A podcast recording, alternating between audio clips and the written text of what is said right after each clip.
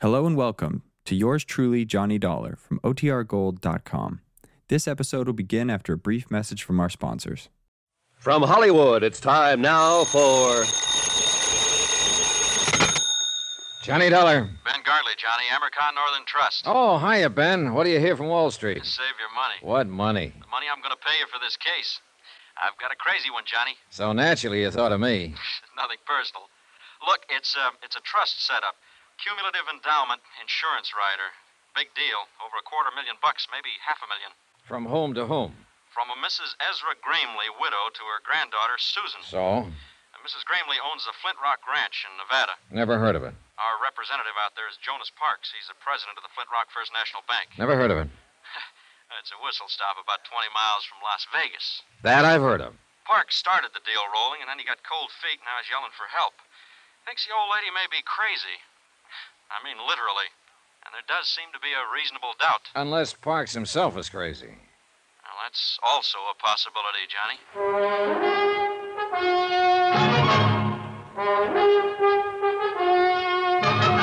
Tonight and every weekday night, Bob Bailey in the transcribed adventures of the man with the action packed expense account, America's fabulous freelance insurance investigator. Yours truly, Johnny Dollar.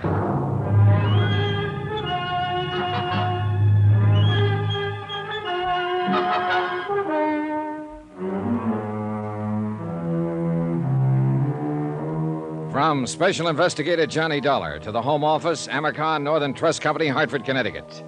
The following is an accounting of expenditures during my investigation of the matter of reasonable doubt.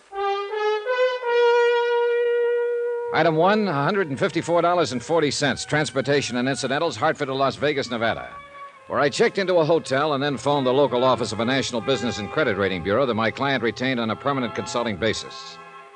I asked for a rundown on Jonas Parks and got it an A1 set of references. Parks had been a resident of Nevada for 32 years and president of the Flint Rock Bank for 17. He was regarded locally as a cautious investor, a prudent financial advisor, scrupulously honest, and as sound as a dollar. A silver dollar. Crazy?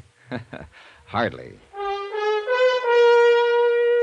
Item two $32.50. Deposit and first day's rental on a drive it yourself hired car. Mileage Las Vegas to Flint Rock, 23.6.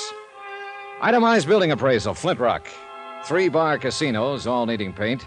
One restaurant, one general store, barber shop, garage, welding shop, railroad depot, also needing paint. Four dwellings, and of course, one bank. Jonas Parks, president. What can I do for you, young fellow? Well, my name is Dollar, Mr. Parks, Johnny Dollar. I'm a special investigator for Amercon, and I'm here in regard to the Gramley Trust case. No, Oh, yes. Well, I'm mighty glad to know you, Mr. Dollar. And I don't mind telling you I'm glad you got here. Oh, Here, pull up a chair. okay, thanks. Sit down. It's been a real odd day. Funny looking clouds hanging off there toward the river. Yeah, I noticed them driving out from town. Storm clouds, that's what they are. This time of year? Son, in this neck of the woods, it can happen any time of the year. Cloudbursts come up just like that, and they're over just as fast. Uh-huh, that's very interesting. You're a hypocrite, young fellow. What makes you think so? You didn't come clear across the country to hear a dissertation on Desert Storm, so stop sitting there trying to pretend you're interested.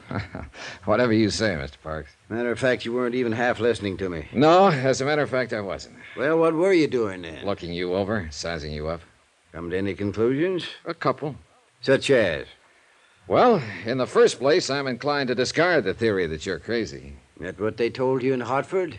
Well, they figure one of you is, either you or Mrs. Grimley. They do, eh? And what is your second conclusion? That you were sitting there sizing me up. you're right. I was. Come to any conclusions, Mr. Parks? Yeah. One, Such as? that we'll probably get along together all right, you and me. Good, good, good. And suppose we Right. get down. The Gramley case. Well, no wonder they thought what they did. Maybe they're right. Maybe we are crazy, both of us. Well, as I understand it, Mrs. Gramley wanted to set up some kind of insured trust for her granddaughter. You started the proceedings for her and then stopped cold and called for help. Yes, that's about what happened. Well, why?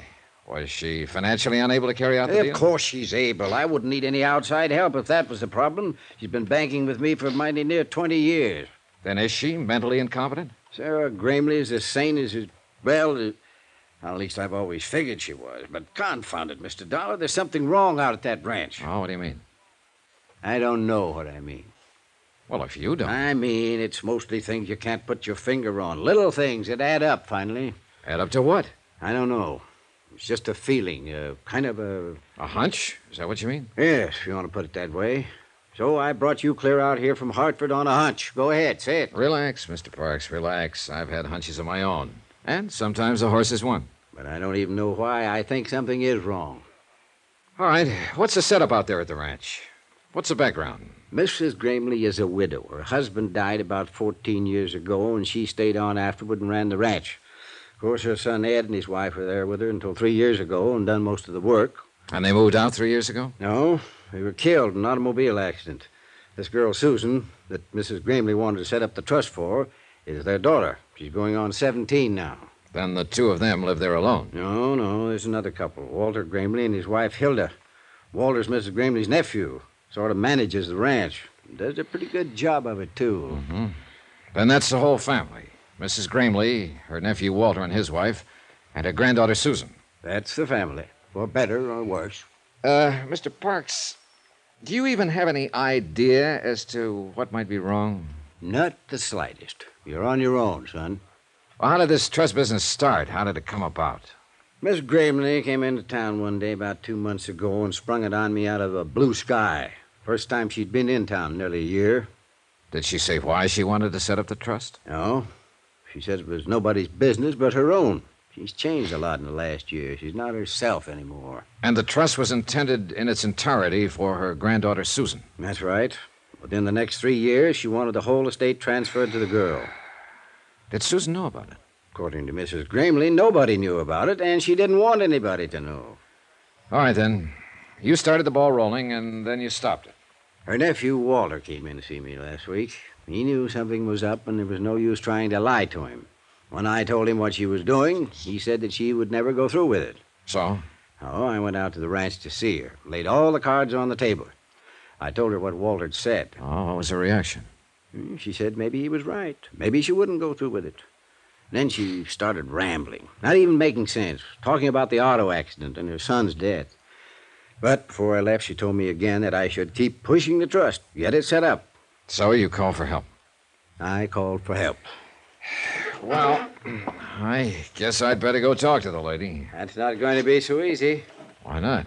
Walter won't let a stranger on the place. You mean he's holding her captive? No, no, I think he believes she's losing her mind and he's trying to keep it quiet. And what do you believe, Mr. Parks? I don't know.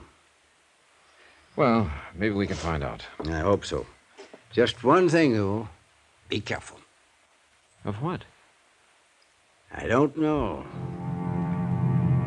Jonas Parks had one other suggestion that I pretend to be a special investigator for the Cattlemen's Association. I agreed to try it.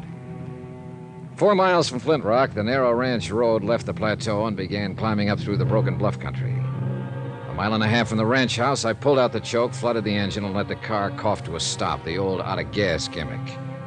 And about ten minutes later, I was wishing I thought of some other plan.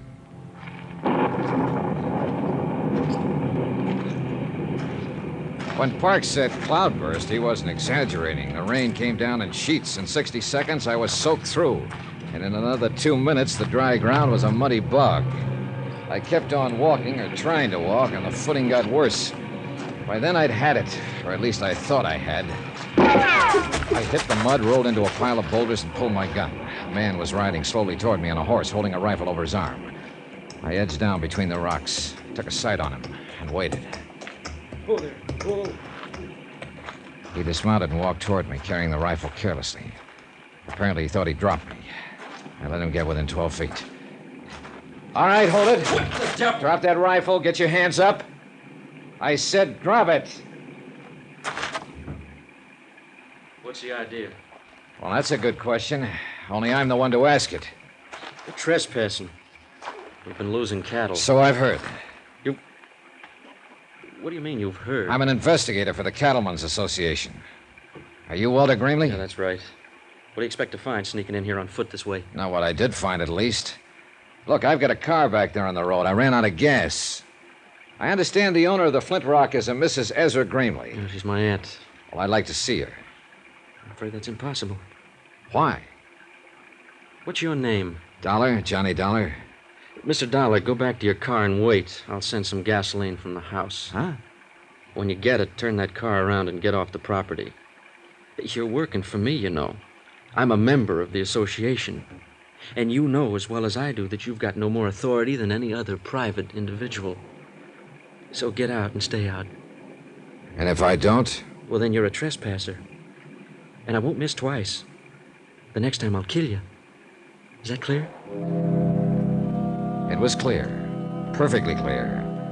And at this point, I wasn't ready to force the issue. So I conducted an orderly strategic withdrawal, and short, I went back to the car. The rain stopped before I reached it. And a few minutes later, a station wagon came lumbering down the road from the ranch and braked to a stop a few yards away. The girl who came toward me carrying a five gallon gasoline can was a living little doll, a daffodil, as perky and bright as a brand new penny. Hello there. Hi. I'm Susan Gramley, and you're Mr. Dollar, and you're out of gas, and I've got some for you. Well, here, that's pretty heavy. Let me take that. No, just stand back and avoid the splash.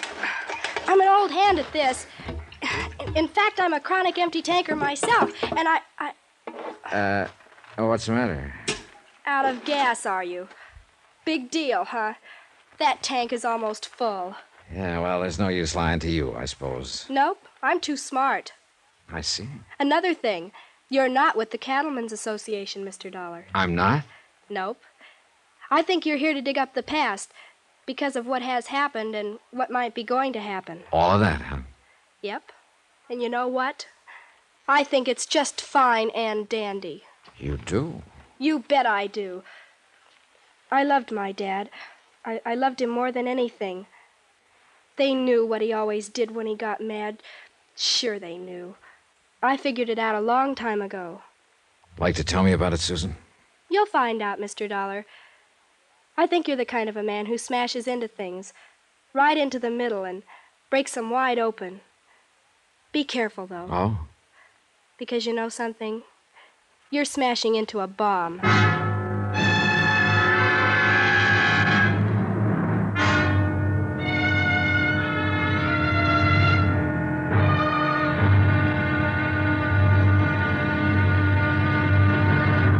Now, here's our star to tell you about tomorrow's intriguing episode of this week's story. Tomorrow, the dead past speaks in a musty morgue, or tries to. And a living lady gets cozy, or tries to. Really tries to. Join us, won't you? Yours truly, Johnny Dollar.